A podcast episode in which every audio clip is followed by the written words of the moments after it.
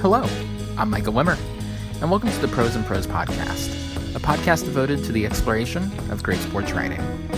Today's episode features John Eisenberg, here to talk about his new history of the NFL's early days entitled The League. The League focuses on the intertwining lives of five NFL owners George Halas, George Preston Marshall, Bert Bell, Art Rooney, and Tim Mara, all of whom are in the NFL Hall of Fame today, and on the difficult choices they had to make together to ensure the league's survival. It's a book that tells how the NFL grew from a small, obscure organization whose future was unassured into a league that is now a multi billion dollar colossus. The league shows that the NFL's success was due to a collective passion shared by these five men and their decision making that always put the well being of the league itself above any of their own team's interests. It's a great book for any football fan or for anyone curious about how the NFL developed from a small enterprise that was fighting for its survival into the powerful and popular entity it is today. Without further ado, here's John Eisenberg. Today I have with me John Eisenberg, the author of the recently released The League, which is a history of the early days of the NFL. Good to have you here with me today. Uh, well, thank you for having me. First off, what led you to want to tell the story of the early NFL? Well, I had always this is my tenth book, and and I had always I'm always on the lookout for sort of rich storytelling uh, uh, palette, you know, and and and and this always qualified as that. Uh, I had done some football history uh, before, written about the 40s the 50s. I'd written. I grew up in Dallas, and I'd written a couple books about the early days of pro football in Texas and in Dallas, and always enjoyed doing that, and it, it, it, intrigued me just to go back farther. And it, finally, just uh, sort of the light bulb sort of came on and said, "Why don't you just go to the beginning and see, try to figure out, uh, you know, where a story was in in in the early days." I mean, I'd seen the movie Leatherheads, and I I knew that there's a lot of crazy characters and and a lot of crazy times and stuff going on the, the key for me was to find the story in all that, but I knew a story existed. So uh, there was never a doubt that it was going to be a, an interesting uh, era to write about. Absolutely. And, the book largely focuses on the relationship between five owners. You got George Halas, Bert Bell, George Preston Marshall, Art Rooney, and Tim Mara. Why did you choose to focus on these five men in particular? Well, that was a key part of it. Uh, uh, before I uh, when I signed the deal with Basic Books in New York, uh, the the the idea was to uh, figure out how the NFL. Uh, the germ of the idea was to figure out how the league got through the early years when it was really a failing enterprise. Mm-hmm. Um, it was losing money and franchises were folding, and no one cared.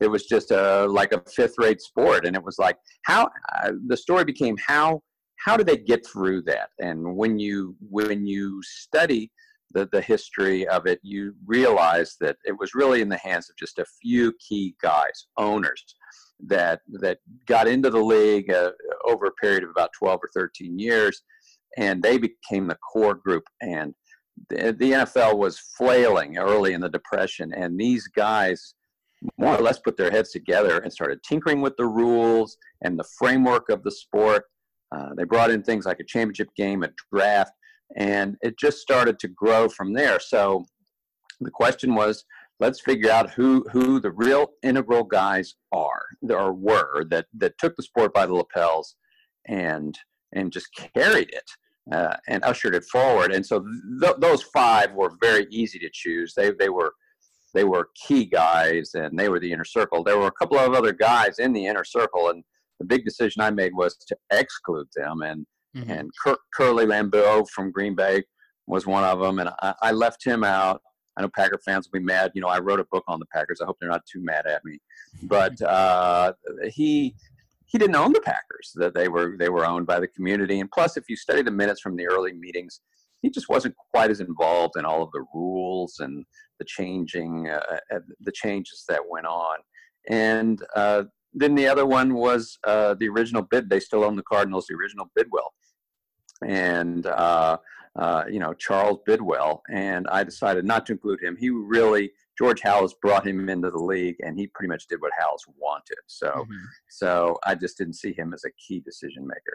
Yeah.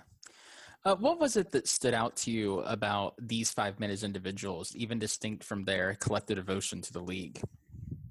Well, what certainly stood out to me after a while, I realized I think we were looking. I always thought my books to to uh, explore larger themes and and uh, things that go beyond sports if possible. And and I, I think in in this case, you're looking at these five guys. It, it is pretty much uh, the the story of 20th century America in a lot of ways. Not to get too high and mighty about it, but these are these are immigrant uh, stories. These guys were all sons, not all of them, but uh, all the majority of them, sons of immigrants. Really, uh, their parents came over, and uh, uh, certainly Tim Mara, you know, was an Irish cop's son in Lower Manhattan, and and uh, George Halas's parents came over as as young people, and and so there was there was uh, it's it's an immigrant tale, and and so I definitely felt that uh, these were not wealthy men. They were not titans of business like today's owners.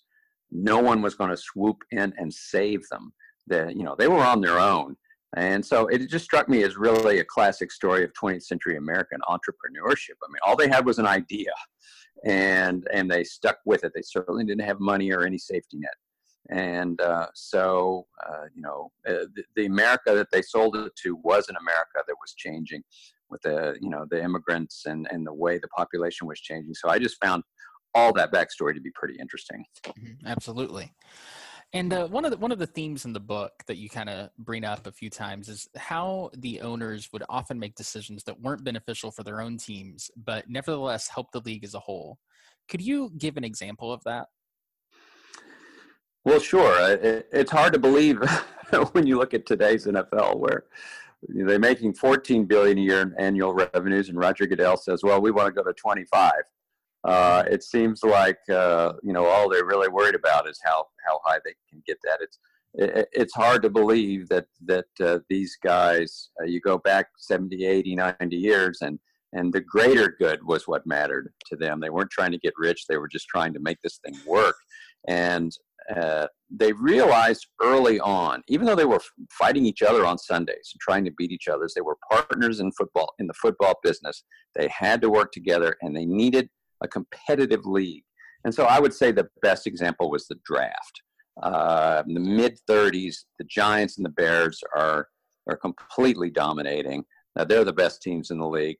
Bert Bell in Philadelphia has started the Eagles. He can barely win a game and and the system for distributing college talent was well there wasn't one i mean it was just mm-hmm. Uh, it was a free for all you go get whoever you wanted and since the giants and bears were selling more tickets and winning games they had more money they got the best players and it just perpetuated itself. So bert bell uh, comes to a league meeting and says gentlemen you know I- i'm going to get run out of business here and uh, it's not very interesting to just continually get smacked in the face. So why don't we try this draft where the worst team gets the first pick and then uh, you know he, he the, the idea that it that it still exists today. The worst team gets the first pick the second worst team gets the second pick and slowly but surely that will level the playing field. And george halas with the bears tim mara with the giants immediately saw well this is going to undermine our domination. However the league needs this. We have to do this because competition is the foundation of, of any sports league. So they they backed it immediately, didn't even blink. And you know, sure enough, in the long run, of course, it, it undermined their their domination. But uh, it really is what set up the league to be competitive and interesting going forward. Mm-hmm, absolutely. And and kind of another subplot of the book is um, George Preston Marshall and his um, racism. And the NFL had originally featured black players, but then they vanished from team rosters in 1934 and remained that way for over a decade. It, it's generally agreed upon that Marshall is to blame for this, but how was he able to convince the other owners to go along with making the league white only? Well, that's a good question. Uh, there's very little record on that. Uh, everybody it's it's like uh, you know when you you shine a light on something at night and you see all the bugs start scrambling, you know, for mm-hmm. that have come out on your kitchen table uh, or or something like that. Uh, everybody runs from this, and uh, there is no. There's a document in the Pro Football Hall of Fame that has the official minutes of every league meeting uh, from the beginning, 1920 through the present, an amazing volume, and there is not one word uh, about racial uh, the racial composition of the league in this massive volume. So it, it, it, took place after hours. Whatever took place took place after hours, after these meetings, in private. It's very hard to find any official record, and so there there just is none. You you pretty much have to have to suppose. Uh, you know, it, it, it's just the timeline is is overwhelmingly uh, pointed. Uh, I mean, there are African Americans in the league in the early 30s. Not a lot, but there are some. George Marshall gets into the league. You know, a, a son of Dixie, uh, literally descended from Confederate sold, uh, Confederate officers, and mm-hmm. within two years, who and, and was just out front with how he felt about it. And within two years, every all the African Americans are gone, and they are they continue that way through World War II. So it just seems clear. Yeah, in a way, that lack of documentation almost makes it seem even more suspicious.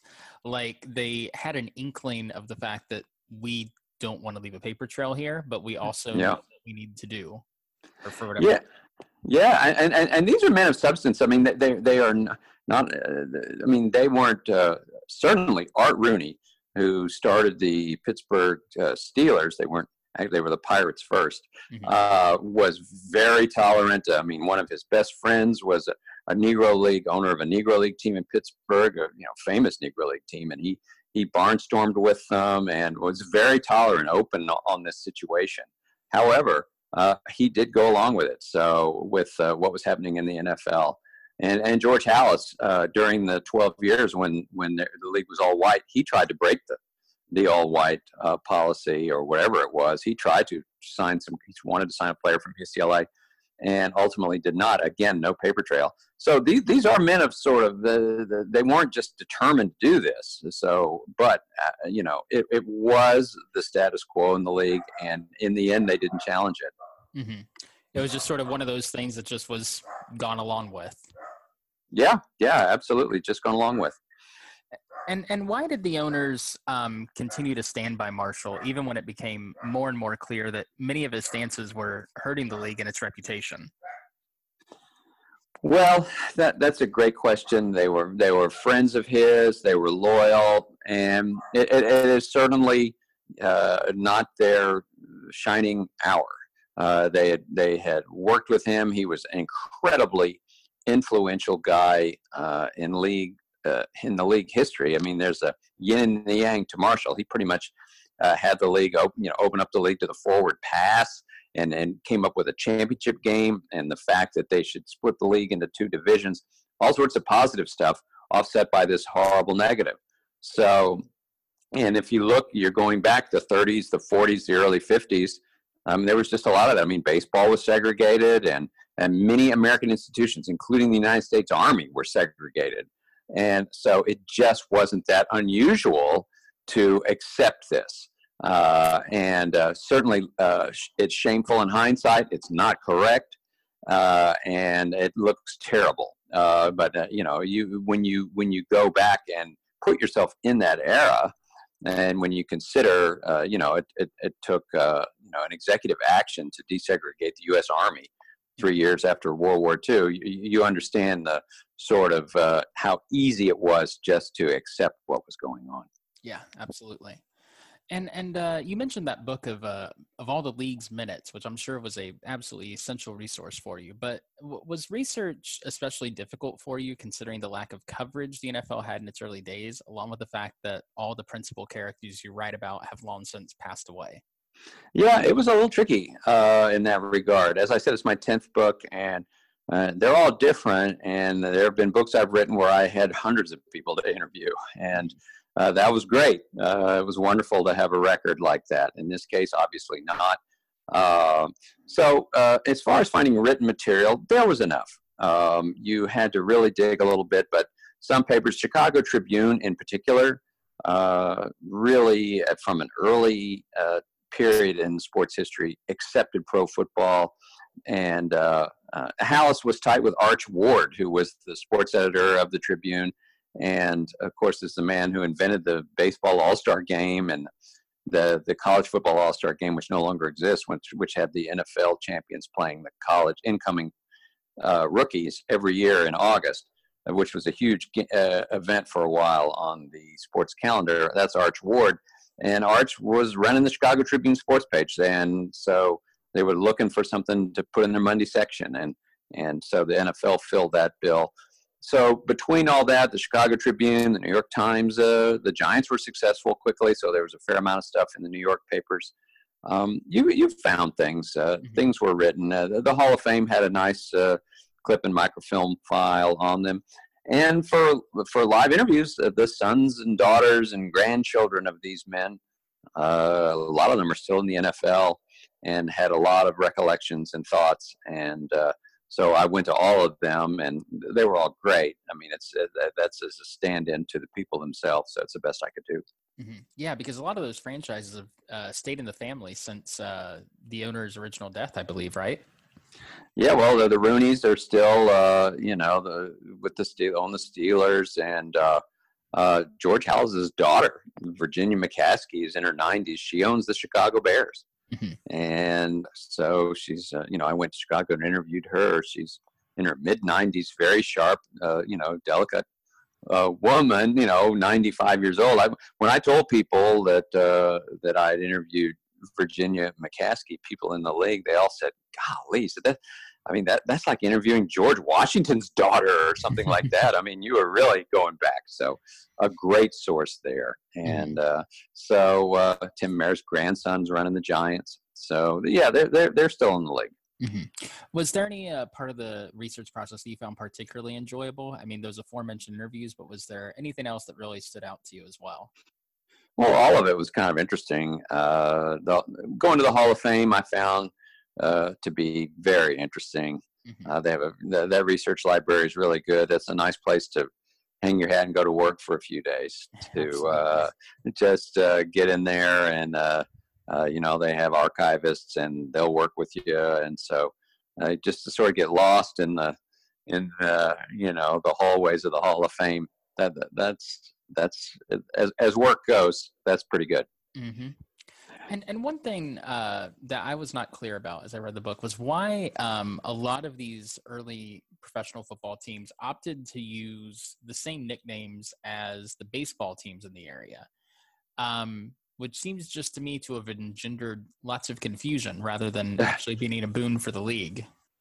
Yeah, well, what it is is it just what they were trying to do. They they weren't established. The football teams were were looking for any sort of way uh, to gain recognition with the public at large because some of them were drawing three or four thousand fans a game and nobody and certainly you get outside the cities nobody knew nobody even knew they existed. So uh, baseball was far and away the most popular sport in america. The national pastime in its glory in the 20s the 30s and the 40s uh, and so uh, they thought, well, we'll we'll we'll go with baseball. You know, if we associate ourselves with that, then uh, maybe that will lend us sort of an air of legitimacy and familiarity with the fans. And that was the hope.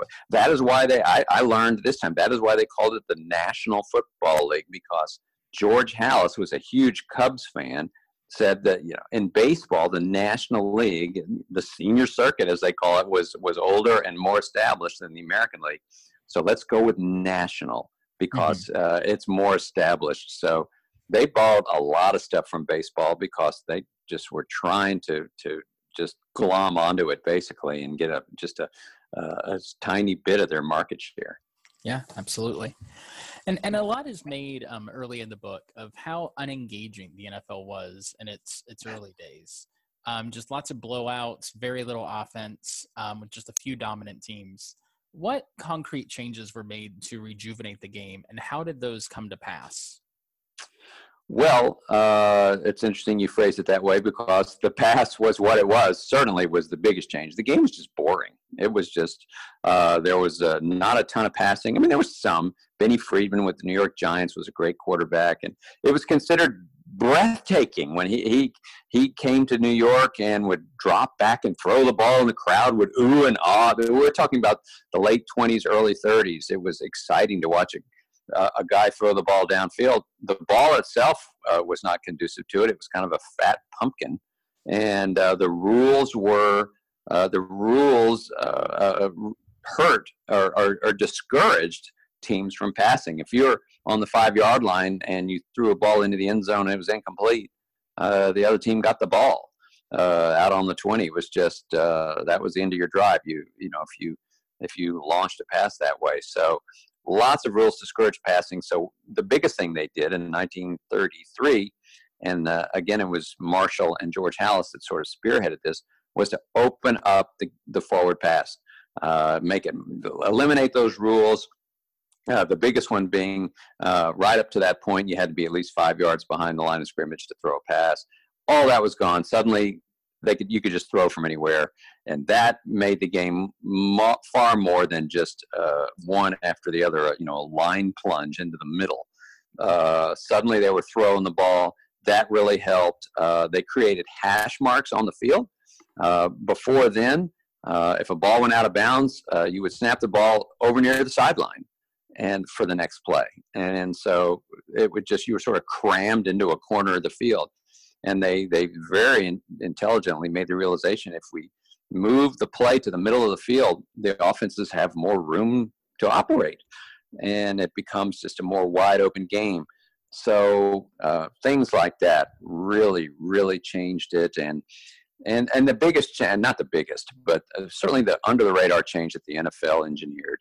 Uh, ahead of college football was unlimited substitutions. This was after World War II uh, you know, most guys played both ways. There were big limits on substitutions, and and so once the NFL uh, ended the limits on substitutions, it created two platoon football. It created modern football, and it really created the the era of the quarterback. You didn't have to play defensive back anymore. You have these these great passers, and suddenly that's all they had to do. So uh, you know those three rules right there. You talk about you go from sort of a boring game to one that is that is uh, uh, pretty pretty exciting uh, and uh, a lot more interesting than the college game. Mm-hmm. And and you speak obviously uh, the focus of your book is about um, the owners, but you speak of Benny Friedman now and all he did to kind of open up the game. Were there any other pivotal players that stood out to you as you researched and wrote this book whose contributions you think have kind of been lost to time? Well, Benny was definitely one.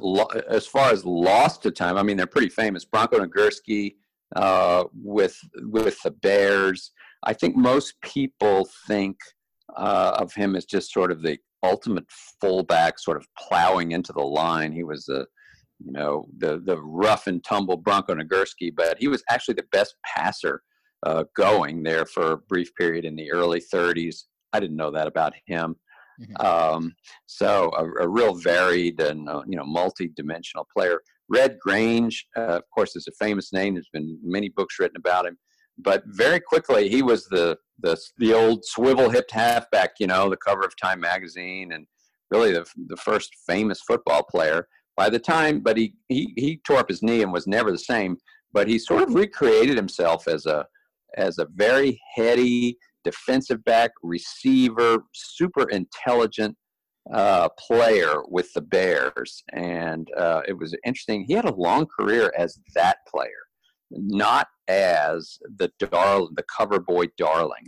And so these guys were are not cast as as as you imagined, uh, you know, and, and I found that to be pretty interesting.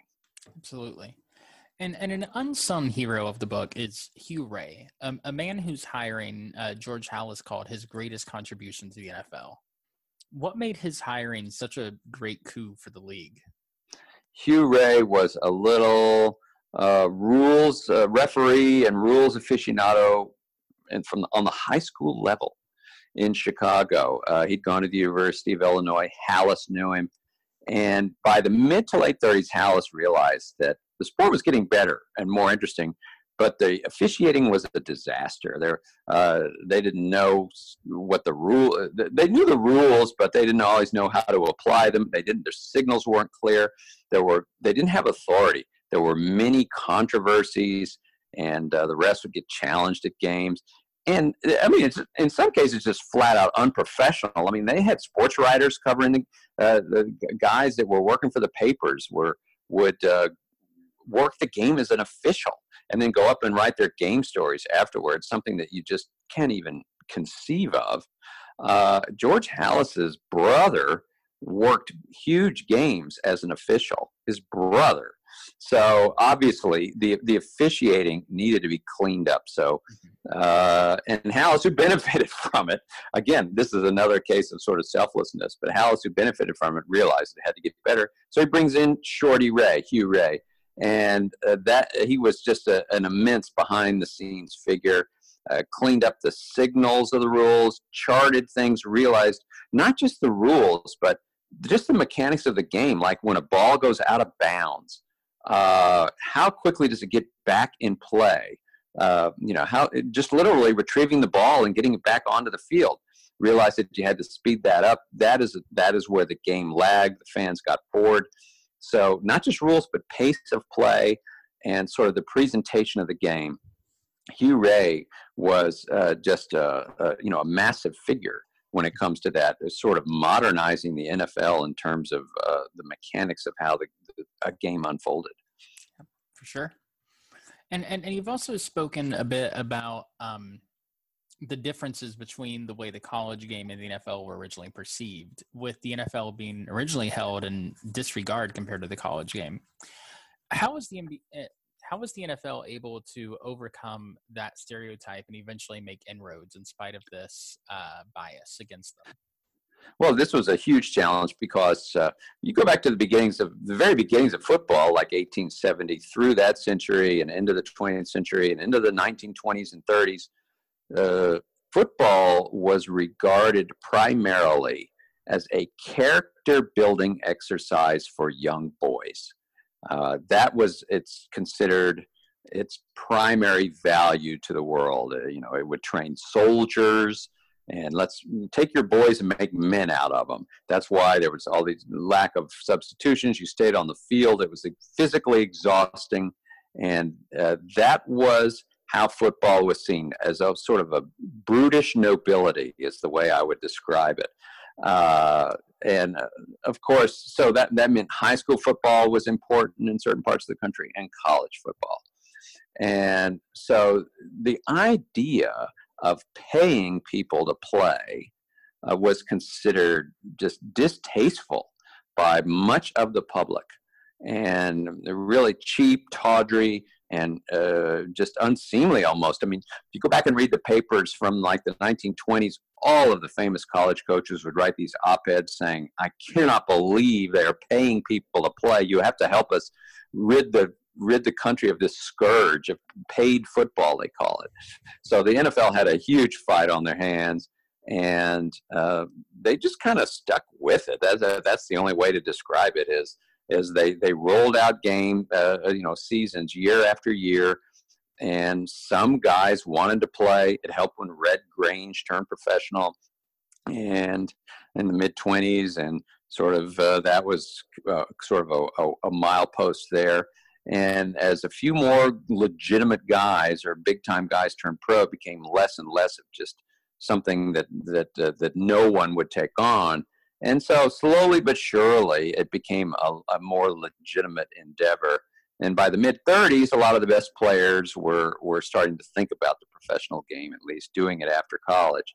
Still took a long time for that to take hold, but mm-hmm. it was just a slow winnowing of sort of the, the antith- antipathy, is really what uh, a lot of uh, the sports fans in America held towards pro football. It just slowly but surely went away.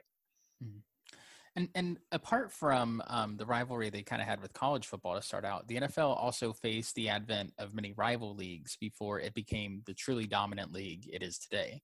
How was the NFL able to withstand all these threats and subsequently able to emerge from all these battles relatively unscathed? Well, the there were a couple of early challenges. The American Football League uh, in the 1920s. There was another in the 1930s.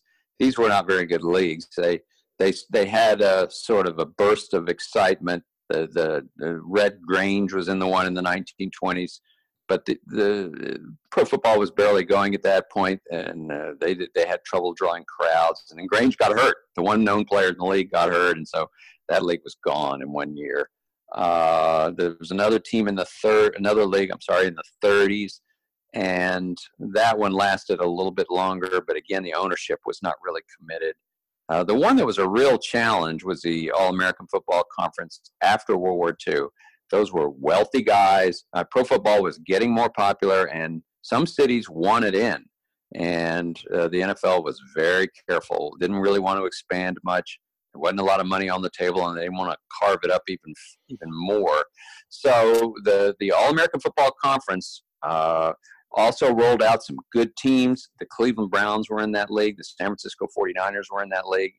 And but what happened there? Uh, the NFL just sort of ignored it, uh, and it was a real challenge. The NFL said, "Well, we're the established league. We will prevail." and uh, they will not last. And what happened in the All American League was the Cleveland Browns were just vastly better than everybody. They won the, the championship four straight years. They barely lost a game, and the league got boring. Uh, they were just too dominant. And so, even though there were some wealthy guys, uh, they, they didn't stick with it. They got kind of bored, and the whole thing just fell apart. The NFL succeeded by by that point the draft was taking over. It was a much more competitive league. You didn't know who was going to win. The bears and the giants weren't dominating anymore. And so it was just more suspenseful.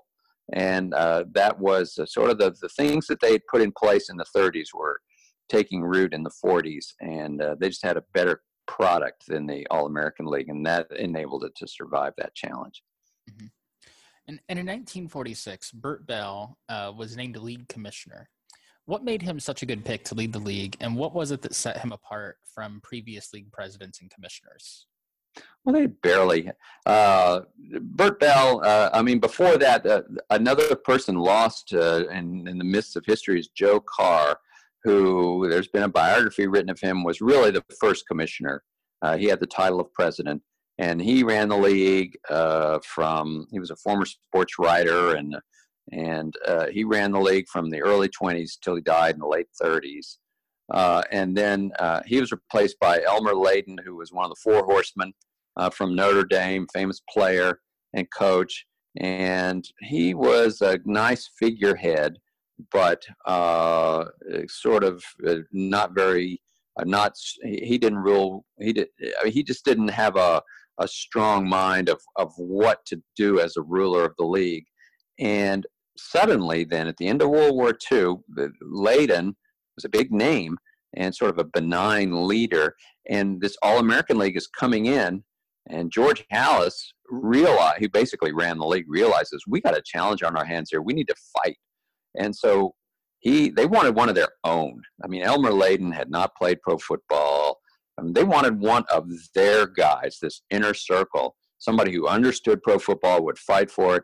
Bert Bell was a raconteur, loud voice. He had grown up wealthy in Philadelphia and on Main Line. He had blown all his money at the betting window at Saratoga. And then he married a showgirl and stopped drinking, sobered up, and had never met a stranger, could tell a story, but yet he had these great survival skills. He just sort of had an instinct for knowing what how, what pro football needed. The draft being the best example of all. And so they just said, "We're going to put Bert in charge." He was he had started the Eagles. He'd sold out. He was running uh, the Steelers with uh, with uh, Art Rooney, who was his best friend. And so he was in a position where he could take on the role of commissioner. The other guys were still either coaching or running their teams. So Bert could do it. So they, they put him in charge, and it was just a brilliant move because he really battled the AAFC well. He had the right approach. And then you get to the 50s, and things are really changing there. You uh, sort of more modern issues, how to carve up television money, uh, what to do with a players union, which was developing. And so Bert uh, sort of navigated it. That's a minefield, and, and Bert navigated that as well. And then he died, mm-hmm. which was unfortunate. But uh, uh, so he was just a key, key figure at a key time in the league history. And, and, despite the fact that none of these five men that you profile came from immense family wealth, apart from Bell, who who squandered it, how were they able to keep the league going in spite of their financial limitations when pro football was not really on the radar compared to boxing and horse racing, and uh, the league itself was failing to make money? Well, there's a couple of different stages in the early. I mean, uh, George Halas. One thing that I learned in this book, and George Halas really of modest means and he barely made it for many years. The Bears were were were struggling. Uh, he took second jobs. He he ran businesses. He he just did whatever he could. Uh, he, he he took the money out of his kids' college savings accounts. He wrote IOUs one year. The most has to be the most amazing thing I found. One year, I think it was 1932. Uh, he didn't have the money to pay his players. So at the end of the year, he gives tells Bronco Nagurski and Red Grange, he, "I'll give you an IOU for your salary, I promise you." And they took it. They took them. That was the most amazing thing uh, of all. They, you know, these guys said, "All right, we'll take your IOU." An unbelievable show of faith in in what they saw down the line. So at that point in the league's history, I mean, you know, they they were just doing whatever it took uh, to get by. Uh, and and certainly that continued to be the case for some of these guys. Art Rooney, who he never worked a day in his life, he made his money at the racetrack. Uh, they were just trying to get by. The ones that had a little more means, uh, Tim Mara was a legal bookmaker in New York at the horse racing track and a successful legal bookmaker. He had some money, and then the Giants were pretty quickly successful. So uh, you know he had a little bit more money uh, and uh, operated with a little bit more margin for error. And George Marshall also uh, was successful in business in the laundry business, so he had a little reserve capital uh, that enabled him to get through. But uh, again, you know, they, they they they poured a lot of what they had into these teams. After a while, they got to be bigger businesses and more players, larger payroll, travel expenses, and it, it, it they they easily could have gone under at many times, but they somehow just uh, uh, you know made just enough money to keep going. And uh, and and then radio came in that helped gave them some some rights fees there.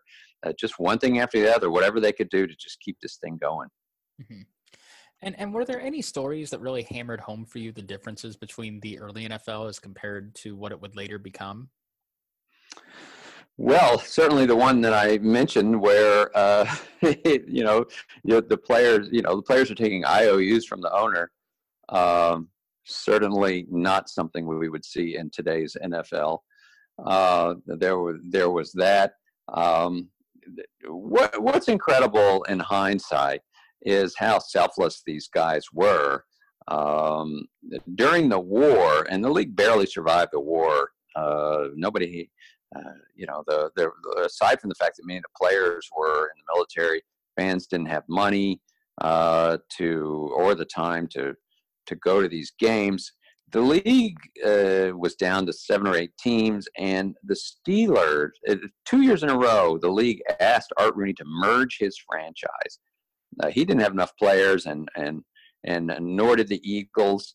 So he said, Will you merge your team? Because we really needed to round out the schedule. And he said, Yes, I'll do that. Mm-hmm. Uh, did not want to do that at all. And that, that merger with the Eagles actually went pretty well.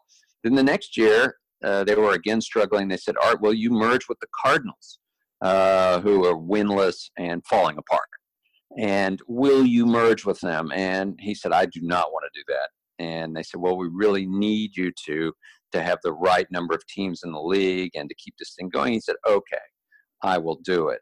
So, uh, you know, it's a time of war, so that colors sort of everybody's actions. But uh, just the, to, to think that, uh, you know, an, an owner would do that, uh, merge with another franchise, a rival franchise, two years running, just shows you that the mindset that they had uh, just could not be more different than than today's NFL, where you've really got these sort of city states. That's the best way to describe them. All these these these massive franchises that uh, certainly the greater good is important to them, but they all are looking out for themselves as well, no doubt. Mm-hmm. And and do you see a decisive turning point looking back that ensured the NFL's long term success, or do you think it was more of just a series of little moves here and there that accumulated into something bigger? I don't see one turning point uh, necessarily. It's all these things we've talked about. That certainly changing the rules, changing the landscape, leveling the playing field. Uh, you can see all of that. The, now, having said that, I, I don't think the, the success was assured until the 1950s uh, as I said, the 40s, uh, they barely made it, barely made it through the war. And then the All American Conference comes after them. and they barely made it through that. Uh, that that created a, a, a salary battle. I mean, the, these players suddenly could play one one team. Uh, you know, the, the, AAFC also had a draft, so suddenly the rights from uh, belong. Uh, each player belonged to a team in the rival league, and and these two teams would bid uh, on on them, and the player made out. The salary skyrocketed, and suddenly everyone was losing money, big money, and that's why they had to merge uh, or or fold that AAFC eventually. So uh, you know the economics of the sport were falling apart, and we're talking about 1950. Uh, so uh, it was not assured uh, that they were going to make it. I think when you get into the early 50s, the AFC is gone. Uh, you've got the Browns and the 49ers in there. The league has grown a little bit, and television is coming in. Mm-hmm. And suddenly there is real money on the table for the first time. Uh, I think that's the point we can say, like 1953, 19, you know, I'm just picking that year out, but uh, right around there where it's suddenly like, God, there's money here. We're doing okay. People are watching. I think we've got a, a thriving concern here. That's really the that's 33 years into the history of the NFL, and it's like the first time they said, "Boy, I I, I think we're doing pretty well here." Mm-hmm. Yeah, because that's one thing that was interesting to me reading your book is that, of course, as anybody who knows anything about the NFL has heard, the 1958 championship game between the Colts and the Giants was is is often seen as the decisive turning point for the league.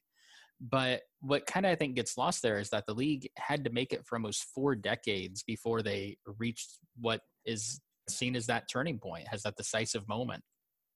Yes, in this book and this telling of, of, of history, I use that as the last scene mm-hmm. because uh, to me, uh, that uh, in the in the in the, the the narrative arc that I'm using here, which is how did you get from point A, which was virtually nothing, to point B, which is really a successful league, uh, it culminates. It culminates with that 1958 championship game because there's 40 million television viewers, uh, and the sport is incredibly dramatic and exciting, and uh, it's a champ. There's a championship on the line, and everything that they had put in motion, uh, these owners uh, going back 25 years or even farther, was on display that day. So uh, it's really the culmination of a lot of moving parts, a lot of decisions that they made. Uh, so, uh, you know, I, I see that. I mean, yes, I mean, it is where maybe modern pro football history begins, but the story I'm telling here is the point up to that. And uh, that that is where the real challenge was, and that was whether they would survive. And so that's uh, it was, you know, after 58, there was no doubt, but, uh, you know, long before that, uh, earlier in the 50s, it was clear they were going to make it, but it was, uh, that's as a result of the decisions they made years earlier. Mm-hmm. Yeah, and it's a great story. And, and to wrap up, I want to ask you a few questions I like to ask every guest. Okay. Um, first off, what are you currently reading? What am I currently reading? Uh, I just, uh, I, am an avid reader. I was an English major, uh, and I'm reading a book of fiction, uh, The Elegance of the Hedgehog, which I've been uh, wanting to read for quite a while, set in Paris. Mm-hmm. Uh, and so that's what's on my nightstand right now.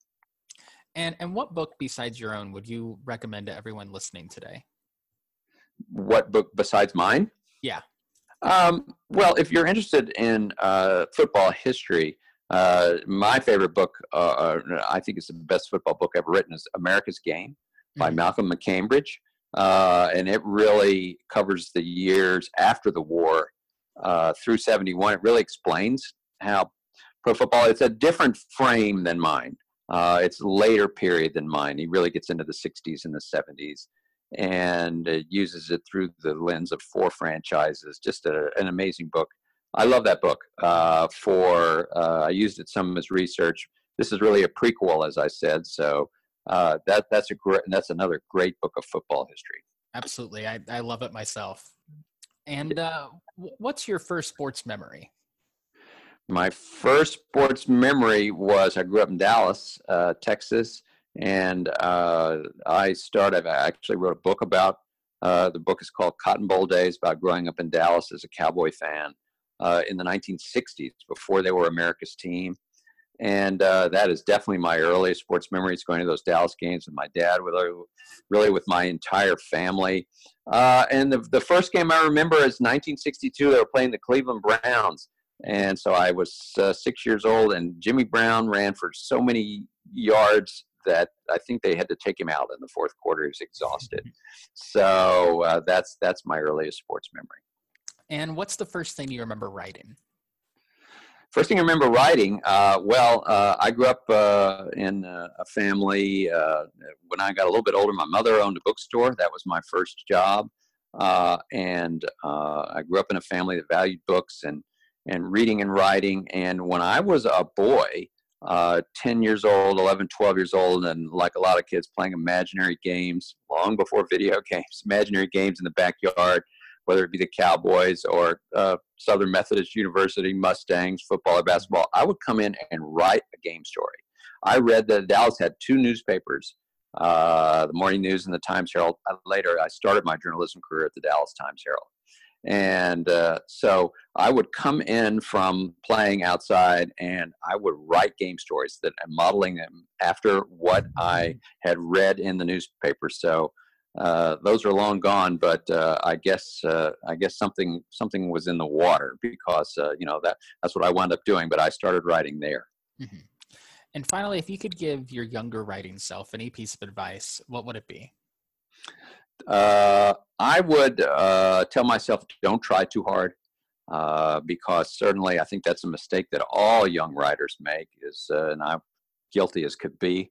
and when I say try too hard, I mean don't don't overuse language. Don't overuse.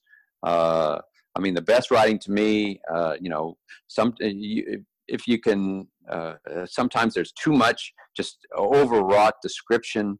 Uh, you know, think long and hard about the adjectives that you use, and uh, and you know, how can you say something uh, more simply? Uh, so uh, I think uh, a lot of young writers try hard. It's part of the experimentation process. It's the natural part of an evolution of a writer. But I would tell myself, you know, get get to that point. Go ahead and and start saying more with less, because I think that is that is when you really start to take off. Mm-hmm. Absolutely. Well, John, I want to thank you very much for appearing on Pros and Pros today. I, I really enjoyed the book, and I, I enjoyed the conversation as well. Me too. I really enjoyed it. Thanks for having me on. Yeah, no problem. Thank you for listening to the Pros and Pros podcast. Stay tuned for many more exciting guests in the near future, including Gary Pomerantz, who will be here to discuss his new book about Bob Cousy, Bill Russell, and the Celtics dynasty, The Last Pass. In the interim, please feel free to subscribe and leave a positive review if you've enjoyed the show. Also, you can follow us on both Twitter and Instagram at Pros and Pros. I'm Michael Wimmer. Happy reading, everyone.